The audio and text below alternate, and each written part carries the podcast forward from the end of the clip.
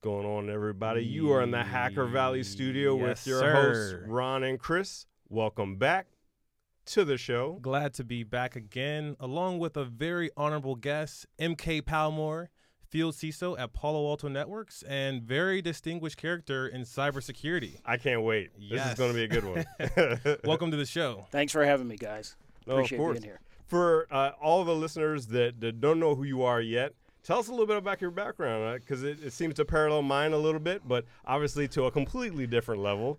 So, yeah, just let us know a little bit about your background. How did you get to where you are today? Cool. Field CSO, Palo Alto Networks. Been on board with Palo Alto for less than a year now. And uh, prior to that, finished up a long career with the Federal Bureau of Investigations.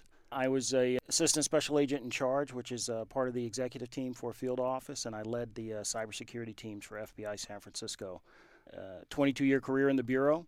Before that, I was a United States Marine. Hoorah, Semper Fi Devil Dog. I was an officer in the Marine Corps for five years, and uh, again, spent a total of 32 years in the government. Uh, Wow. But happy to be in the uh, private sector now. That's amazing. So, how long have you been in private sector now? Very short amount of time, about eight months or so. uh, Okay, still kind of making the transition. Welcome. Yeah, welcome. Thanks. It's good to it's good to be here. a lot of the time, I mean, it's, it's just that initial transition that's like the hardest for people to get. How, what would you say led you to success to make that transition? Yeah, so I mean, uh, part of it's timing, right? You have a timetable that you're originally working with, but also, you know, for as much grief as people give government employees, many of us do, I think, come to the table with uh, specific skill sets that you can leverage in the private sector, right? This ability to get things done. Uh, you pretty much have a very much can-do attitude. You're able to operate on your own with very little uh, direction. So you know, it's like they point you in the right direction. You can go and make things happen. And so that that's how I approach everything. My goal is to hit the ground running. I did understand, and I'm still learning. You know, I, I do understand that you know um, you, you spend so much time in government, you do have to make a mental shift in terms of what's going on in the private sector. And to boot, I'm in Silicon Valley, which is a whole different beast and Oh, yeah. monster when you compare it to other uh, private sector entities. So it, it's very interesting. Yeah, Yeah. to say the least. So, what are some of the distinctions and differences between field CISO and traditional CISO? Yeah, so for Palo Alto Networks, the field CSO role is uh, it's very interesting. It's much more a cyber evangelist than it is anything else. You know, I'm I like to call myself a hired communicator. Right. Um, you know, I come on board to a company like Palo Alto Networks, which is undergoing significant change in terms of its product line. I had to learn the product line very quickly Right. and bring to the table the understanding of the product line with my own background in terms of understanding of the cybersecurity trends and the landscape. And then you have to meld that into a message that we're expected to deliver quite frequently because there's lots of travel involved. Basically, I'm in front of customers all the time talking about what that new product line looks like and to try and level up relationships. Right. Was there anything that you had to do on a, on the personal end to make the transition? Was there anything that didn't apply when you, you transitioned over? Did you have to take any classes or anything like that to, to get the lingo of commercial? No, so I mean, one of the things that that I, uh, you know, I give a pat on the back to the FBI for is that they understood many years ago that they needed to sort of level up the educational skills of their cyber workforce. And so, to a large degree, probably 80% of the classes, certifications, and just pure cyber academic background that I have was paid for during my time in the FBI. And so, the la- there's no difference in the language. And I mean, in, in fact, as you all know, my understanding of the threat landscape is probably a lot more in depth than most civilian folks because you also bring that national security uh, component to the table. But really, just sort of understanding the private sector landscape. You know, you, you drop into a new place. Business operations are different in a private sector company than they are in the government. So I have to get used to who's responsible for what, how to get things done, and so you spend probably the first couple of months figuring out who's who in the zoo, Yep. who you need to have relationships with, who has the ability to influence decision making, and quite frankly, I'm still working a lot of that out. I hear that. So I bet it has to, uh, must have been a great transition, a great experience to go through those motions. What? How did you get involved in the FBI, and what does that previous uh, government experience look like? Yeah, so as I indicated, I was a commissioned officer in the United States Marine Corps. At the time, I was stationed in San Diego. Literally living the dream. You know, on my free time, weekends at the beach, I still have a, uh distinct love for the city of San Diego. I think it's one of the Yeah. best cities on the planet. Love to vacation there with my family.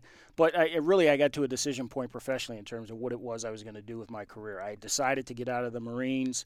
I was thinking about law school. In fact, I had taken the LSAT and I was thinking about trying to apply to law schools to see um, which one I would go to.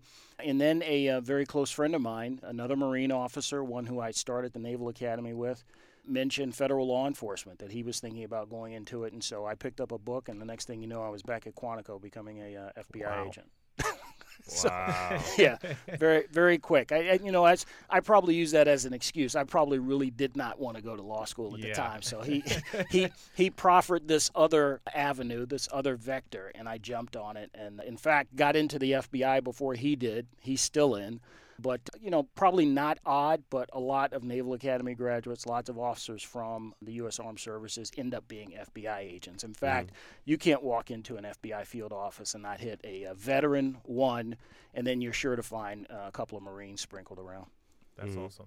What about your your your computer background? So when you went to the FBI, did you, you start out as a field agent and you kind of worked your way into this position where you're doing a lot of cyber operations stuff, right? Yeah, so, uh, yeah, I mean, so I had what I'd like to consider a storied FBI career. I'm I'm one of those guys who w- walks out at the end of a 22 year career. I got a chance to do everything I wanted to do. So I worked violent crime cases. I was on a couple of FBI SWAT teams. You know, so I, as I like to tell audiences, I was literally a black ninja. you know, for for several years of my life. I mean, that's a fantastic experience. Gives you a uh, real depth of experience in crisis uh, response, crisis operations.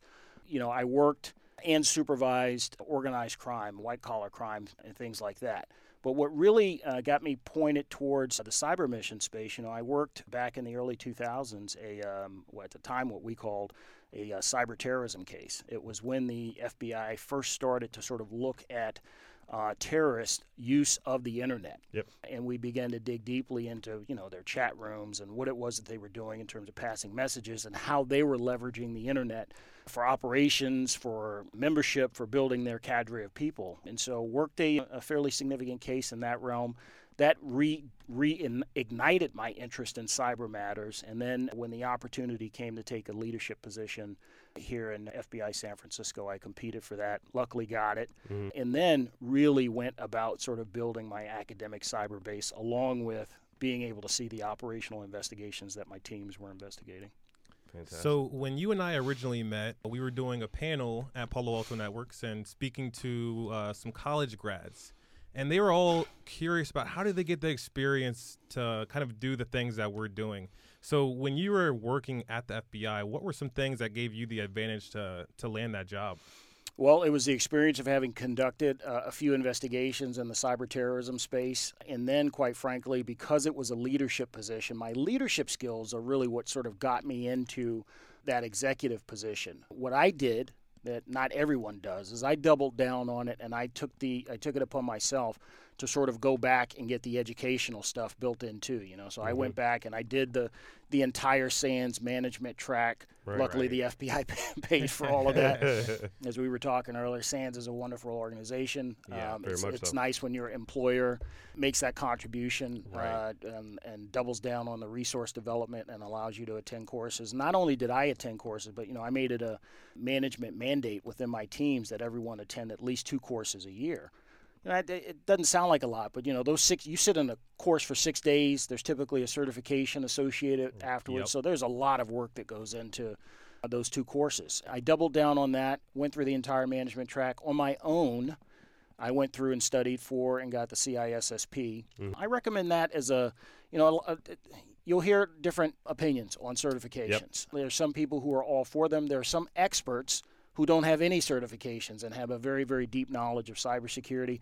I needed that educational background. And so, for those who are, hey, how do I get started in this? I would recommend taking some kind of academic track, at least to get the ball rolling. You'd be surprised how many opportunities may be presented to you because you have a certification. It's not going to get, it's Right. not going to, you know, seal the deal, but it may get you the interview so that you can then say, hey, I'm capable of doing a lot more. Let me get in here and show you, show Yeah. you what I got. even some of the more basic certifications, I, I point people that are trying to get into the space to those just to get the terminology, just to get to a common uh, vocabulary with everybody else. So you're not lost when you come into the room, Exactly. right? Because, because the Yeah. the people who are deeply technical, uh, like the two of you, you start throwing around the acronyms and start talking about Right. concepts, and people are people are intimidated. Let's face it, by Yep. this kind of stuff. So you walk into a room and you don't understand it. No one says, "Hey, I don't understand what you guys are talking about. Can you re-explain that?" They just sit there, Yeah. Right. yeah. right? Yeah, and I mean that's part of the reason why we do the podcast is because we want to create like a learning environment for everybody.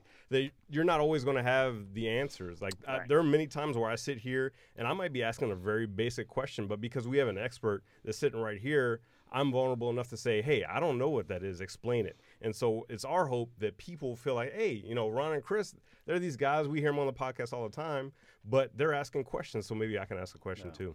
It's it's part of the challenge. I think you know. I think at some point during this conversation, we'll probably get into the workforce challenges, right? Yep. I think that the, there's an unnatural barrier for people to get into infosec, into cybersecurity, and a lot of it is about sort of being intimidated by the prospect of this breadth and depth of knowledge that people see others, you know, that they have components of it, but they're just afraid they'll never be able to, never be able to wade into the pool, right? Right. Yeah. I mean, so I mean, we can go ahead and launch into it right now because I, I think it's something important to convey to everybody because they see this like vast ocean of cybersecurity and they're like, I can't get out there and swim. I, look, look at you see all those waves. I ain't, I'm not getting out Right. there. Yeah. So, wh- what would you want to tell to everybody that's listening right now that's thinking about doing it, but they're just like, I just don't know if I can.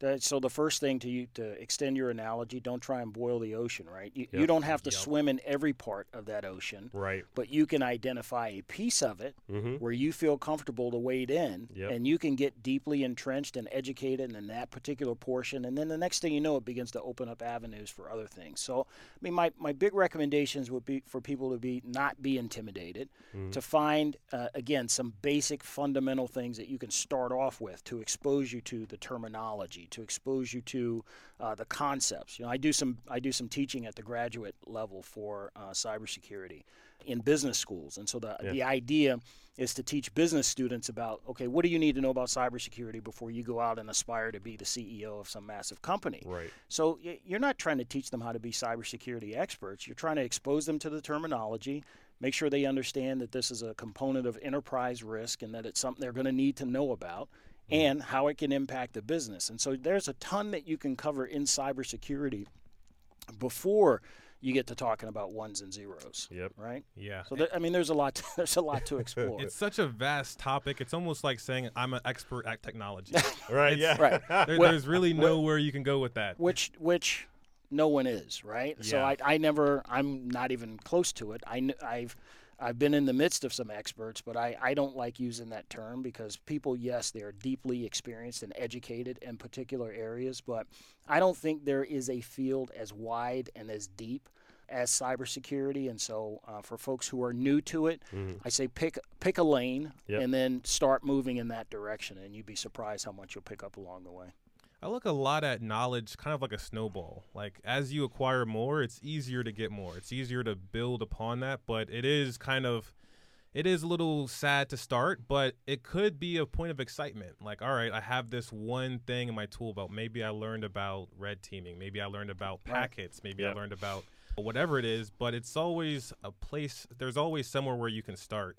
But that could also be the daunting task. So Mhm. what would you two recommend for people to start? Like what are what's that interesting starting point in your point of view? It's always relative though. Yeah, you know me. I, I always tell people to start a project. Like if they're not able to start cybersecurity at their, their workplace, start a project at home. You don't if you don't have the time to, to get into like a traditional, you know, college degree or, you know, you know, change it that way, just start a project. You know, go to meetup groups, start to just get, you know, around people that are doing the stuff that you want to do. And that, that's where I would start. Yeah, so uh, you touched on, I, I think, the idea of expanding your network of people that you're uh, around and have the Yes. ability to be influenced by. So, I mean, my start in it was a little arbitrary because I had the avenue of being in the FBI, having those investigations sort of handed to you, and you're you're forced to level up your educational level so that you can engage in the investigation. I, I do believe for folks who are starting from a blind start that there are very few resources like the government and law enforcement who will take you in with zero knowledge uh, and really get you spun up in a proficient way. So much so, especially the military, if you're lucky enough to get in those lanes. I mean, your skills become so desirable to those folks on the outside because you're dealing with so much in terms of variety of things. And quite frankly, the military and certainly in uh, federal law enforcement, you get an opportunity to see things that the, that the regular public just doesn't get a chance to see and, Yeah. and touch. Yeah. Right. Yeah. Yeah. So you've led, you know, Marines. You know, Marines are pretty smart people, uh, but you've also if we don't say so ourselves. and, and you've also le- led some, I'm sure, really intelligent people at the FBI. yeah. What are some of the secrets to leading highly intelli- intelligent people? You know what the big secret is? I have an expression: "Let your eagles fly." I, I will tell you that the, the the the group that I led in my last assignment with the FBI, some of the smartest folks I've ever met in my life. Right. Um, also very capable. Let them do their jobs. Let, You know, don't stifle them. If you have uh, superstars uh, in your midst, let them shine Right. they will do nothing but succeed. You know, the expression they use in the NFL when they talk about certain guys who are just winners, all he does is win. Yeah. If you guys have guys that uh, guys and gals that win all the time, don't st- don't stifle them just because you just because you're not in charge or or just because you don't have the same skills as them. Let them shine because inevitably they will help you get to places where you probably wouldn't be able to get to on your own. That's a great way to look at it, especially even from a teammate perspective. Like, how can you help build your teammates up? That's that could be a, gr- a great start to also kind of learning about how to be a leader and kind of promote others. Yeah. Right. Yeah. Yeah. promote those abilities. You know, not- not everyone comes to the table with the same skill sets, but where especially where you see people shine in particular areas, let them do their thing because the minute you stifle them, their productivity takes a nosedive because they are used to operating at a certain speed and pace based on this freedom to learn and get things done. So let you know, let them shine. I like I say, let your eagles fly. Yeah. Yeah. You're making a huge transition. You're teaching, you know, the world's next leaders in, in college, but you also just started an outreach chapter or an outreach initiative here in the Bay. Do you want to talk a little bit about that? Yeah, thanks. So ICMCP, which I Yeah. know that you guys have had some conversations about, International Consortium of Minority Cybersecurity Professionals. So I, I get here to Silicon Valley in 2014, take mm-hmm. on this new leadership position, and in addition to having to learn a new job as a leader again of this already high functioning outfit. I had to learn Silicon Valley, right? Because Right, I yeah. was the face of this operation. I was the one out there making the speeches, the one out there being introduced to the C suite, the one out there representing, hey, I'm the leader of the FBI's investigative element for cybersecurity in this region. It, it was pretty quick. So I have this process. Every time I met a, uh member of the C suite, I'm pretty big on LinkedIn, right? Yeah. So everyone I meet, I connect with them on LinkedIn. Right. I would connect with them on LinkedIn and subsequently try and do some due diligence. I'd look at the C suite for that particular company. Mm-hmm. Then I'd take a look at the board of directors if I'm particularly interested, and then sort of figure out who I know in the company. Right. And quite frankly, I did not see a lot of faces that looked like my own. That's kind of been my whole life, to be Yeah. honest. Right. Uh, you know, I, I've been both lucky, and I'm not sure how else to describe it, to be involved educationally in environments that you know folks that look like us don't typically get access to. You know i went to a, a school where the acceptance rate was less than 10% you know so i was mm-hmm. among the 10% of applicants who got into that particular college. I go into a branch of the armed services that in terms of numbers i'm not sure where they fall in terms of diversity uh, Right. but in terms of the officer corps Right. there's not a ton of African Americans at the highest ranks uh, in the Marine Corps, and that's a, that's a function of lots of things. You know, the Marine Corps being uh, the smallest of the four uh, Yep. major branches and that kind of thing. And then I go into the FBI, acceptance rate less than five percent, three to five percent applicants get get into the FBI. And there's a very diverse workforce, but at the same time, I'd be lying to you if I said there were a ton of African Americans, tons of Latinos. I don't know what the numbers are. They've gotten better and worse over the years. So I'm used to operating um, at a disadvantage uh, Right, right. sometimes. So Silicon Valley, I take a snapshot of it, and quite frankly, uh, a little disappointed that of this major growth area in economic marketplace, which is cybersecurity and technology, there are not a whole lot of diverse faces, and so. The minute I was exposed to ICMCP, which happened to me probably three years ago, the message of the organization resonated. I'm a big believer in networks. So, Yep. you know, any opportunity to expand my network, which was how I viewed ICMCP, I jumped at the chance. And so got involved with the organization first as a member, and then with this transition to the private sector, they were looking for an opportunity to expand their footprint, and I volunteered. Not sure if I'm gonna regret that. You know, you, vol- you volunteer yourself for things; it just means more work. But volunteered to stand up the local chapter here in, in San Francisco, and you know, it's daunting to stand up a chapter of any kind Oh, yeah. of organization because you know our priorities this year are membership, membership, membership. You got to get people to to show up Right. Mhm. and you have to give them a reason to show up and then you got to reiterate that again and again and again and so the idea is really from a networking standpoint get minorities and women together provide a networking opportunity for them but also provide um, keynotes who you know have diverse backgrounds and can sort of mentor folks and provide that kind of pathway that we all need we all need to see you know it helps to see someone that looks like yourself, comes from similar background in these positions of, of you know that we all aspire to. When you when people tell their story, that resonates with people. And they're like, okay, that I like the way he did it. I like the way she did it. I can follow in those footsteps. I can ask advice of those folks. And really, that's the concept behind ICMCP. And so, my goal for this year, um, again, newly established chapter, we had about uh, a little over 40 or so people show up for the first meeting. That's good. Which yeah, was pretty well, recent, right? yeah, pretty recent, uh, back in December. Um, but I got to keep that going, right? Yeah. We got to we got to figure out a way to build on that. I, t- I told the folks at that initial meeting my goal as an interim president of the chapter would be at a Christmas function, you know, uh, a year or two years to turn over a vibrant chapter to somebody, you know, uh, that we've put some meat on the bone, given some opportunities to network, and given people a reason to get together quarterly Yep. uh, and say this is worth my time and it's valuable to my career progression. So, how do members or individuals get involved in this type of organization? Yeah, so I mean, you can join for free on the, the website icmcp.org, and after joining, select a chapter. And of course, you know, I, I'm I'm biased right now. I got to build up the San, I got I got to build up that San Francisco chapter. So the the outreach to women and people of color in the Bay Area is top of mind for me right now. And so join the chapter, show up at the meetings, and we're looking for leaders too. You know, folks that feel like that they have some extra bandwidth where they can weigh in with ideas and also bring other people to the table, right? Because absolutely you know someone else out there who could benefit from this type of networking opportunity as well. So, what are some of the highlights from the December event?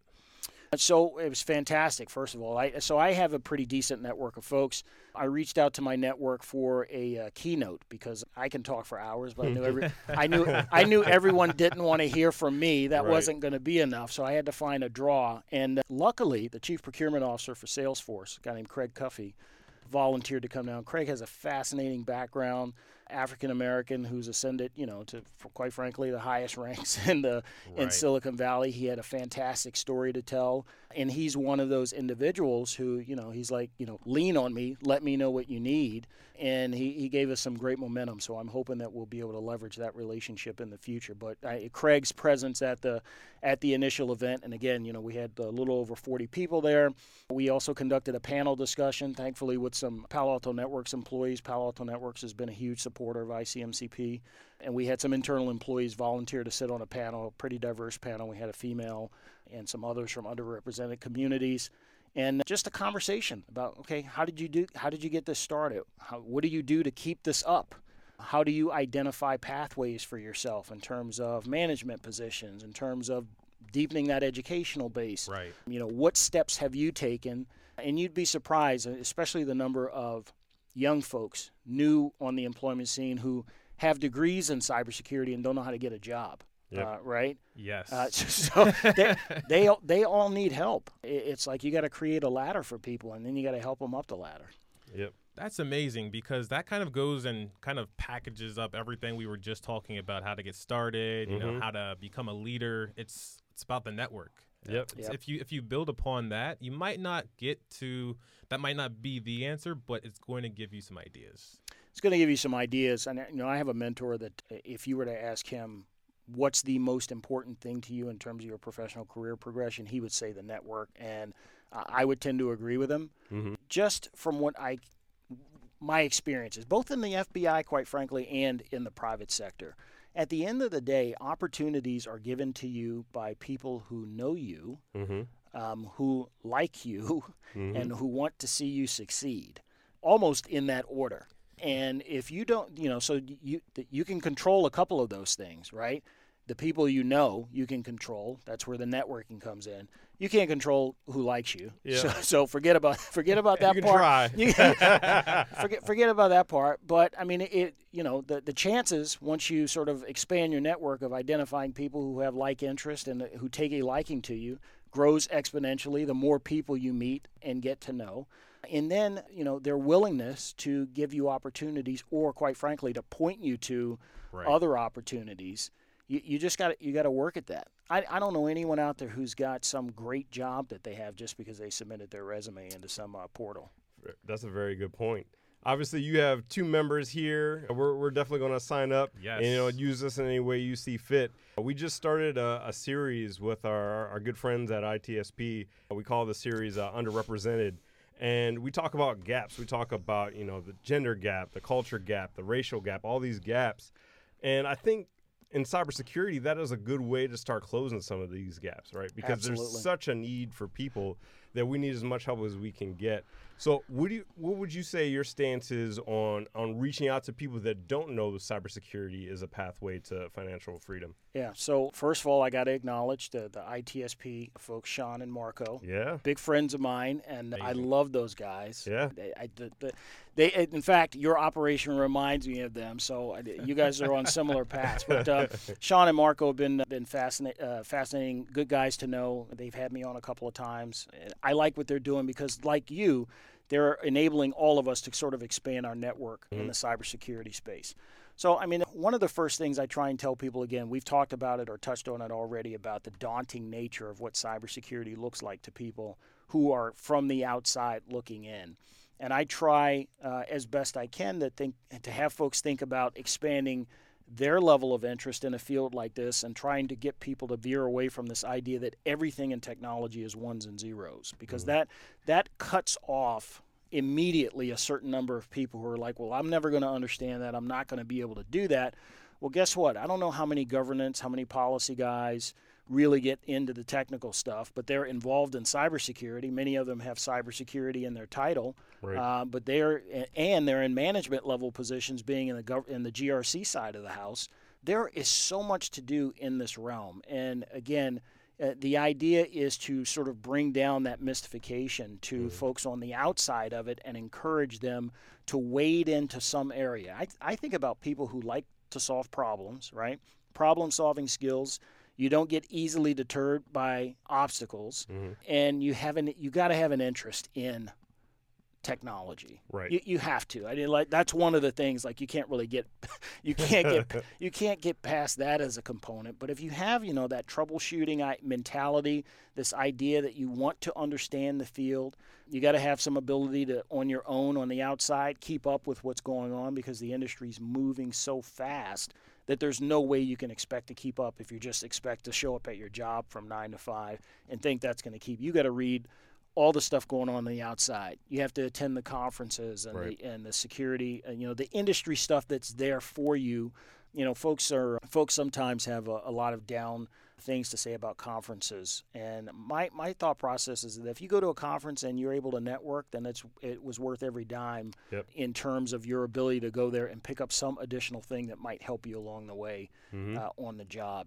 You know, big one coming up here, RSA, right? Every Right. person in security that you've ever met is going to be, be in town. Yep. But quite frankly, most people think of it as an opportunity to network. They Mhm. network their tails off. You know, people literally make their schedules, you know, 10, 15 minute coffee sessions Yep. with nearly everybody they know so that you can get that face to face connectivity, which we don't all enjoy because we're not all in the same area. Mhm. You know, we, we like to think Silicon Valley is the center of the of the planet, but there's there's not. no, yeah. there's there's great innovation and things going on elsewhere, but you know there are a couple of conferences, and RSA being one of them, where you can expect to see uh, a ton of folks in the same field. So it's a good opportunity to connect with those people. One of the kind of uh, related and unrelated is marketing. Uh, Mhm. I've made so many connections through marketing teams. Right. Marketing teams in cybersecurity are so well connected. They even have some cybersecurity experience. They might know about products or very uh, basics and fundamentals. But I think it's kind of interesting to to see how many other different industries can help you out in your cyber career. Like if you know marketers, they might know information about events and might be able to get you into those events Mhm. for free. Yep. And also writing. There's a lot of writers in cybersecurity. Yeah.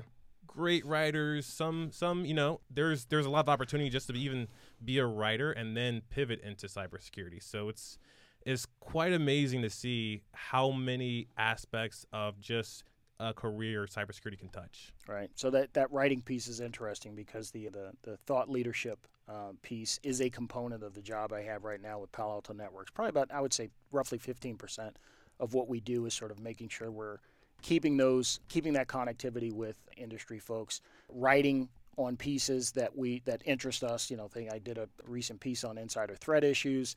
I have a piece coming up on ransomware, and I'm also writing a, uh, a little bit of a book on my experiences in cybersecurity with the FBI. Oh, great. Um, yeah, that's I gotta get get to work on that. Yeah. My goal is to get it done before the before the year, but it's on my to do list. And and the, the reason I mention is you mentioned writers. Yeah, I mean there's tons of folks who have sort of come into this space, developed an understanding by it, like journalists who cover it. I'm I'm surprised at how many journalists have deep technical experiences Yes. just from covering this field for as long as they have. Yeah, Yeah. great example. mm-hmm. Great example. Yeah. Yeah. Lot, so- lots of ways into the into the field. Absolutely. There is. So yeah, for folks that want to continue to to follow your journey, that want to reach out to you about ICMCP, anything else, what is the best way for people to get in contact with you? So I have a little bit of a personal brand uh, website, mkpalmore.io. Certainly, you can get in touch with me via that. You know, in addition to my duties at Palo Alto Networks and along with the thought leadership, I, uh, as I mentioned, I keep a blog, Uh, so I do some writing on my own on the side, and really that's probably the easiest way to get a hold of me. And you know, with Palo Alto Networks, with now 70,000 plus customers, there's probably a chance I'm going to meet you in the security industry. anyway, just sort of being out and about. But uh, yeah, I'm, I'm out there. I'm on LinkedIn. People are free to reach out on LinkedIn. I, I, that's a big networking connection piece for me, and I use it. Use it for what it's worth. And quick plug, there's a, actually an event right around RSA time, right? ICMCP event. There is uh, ICMCP is going to be holding a uh, a reception.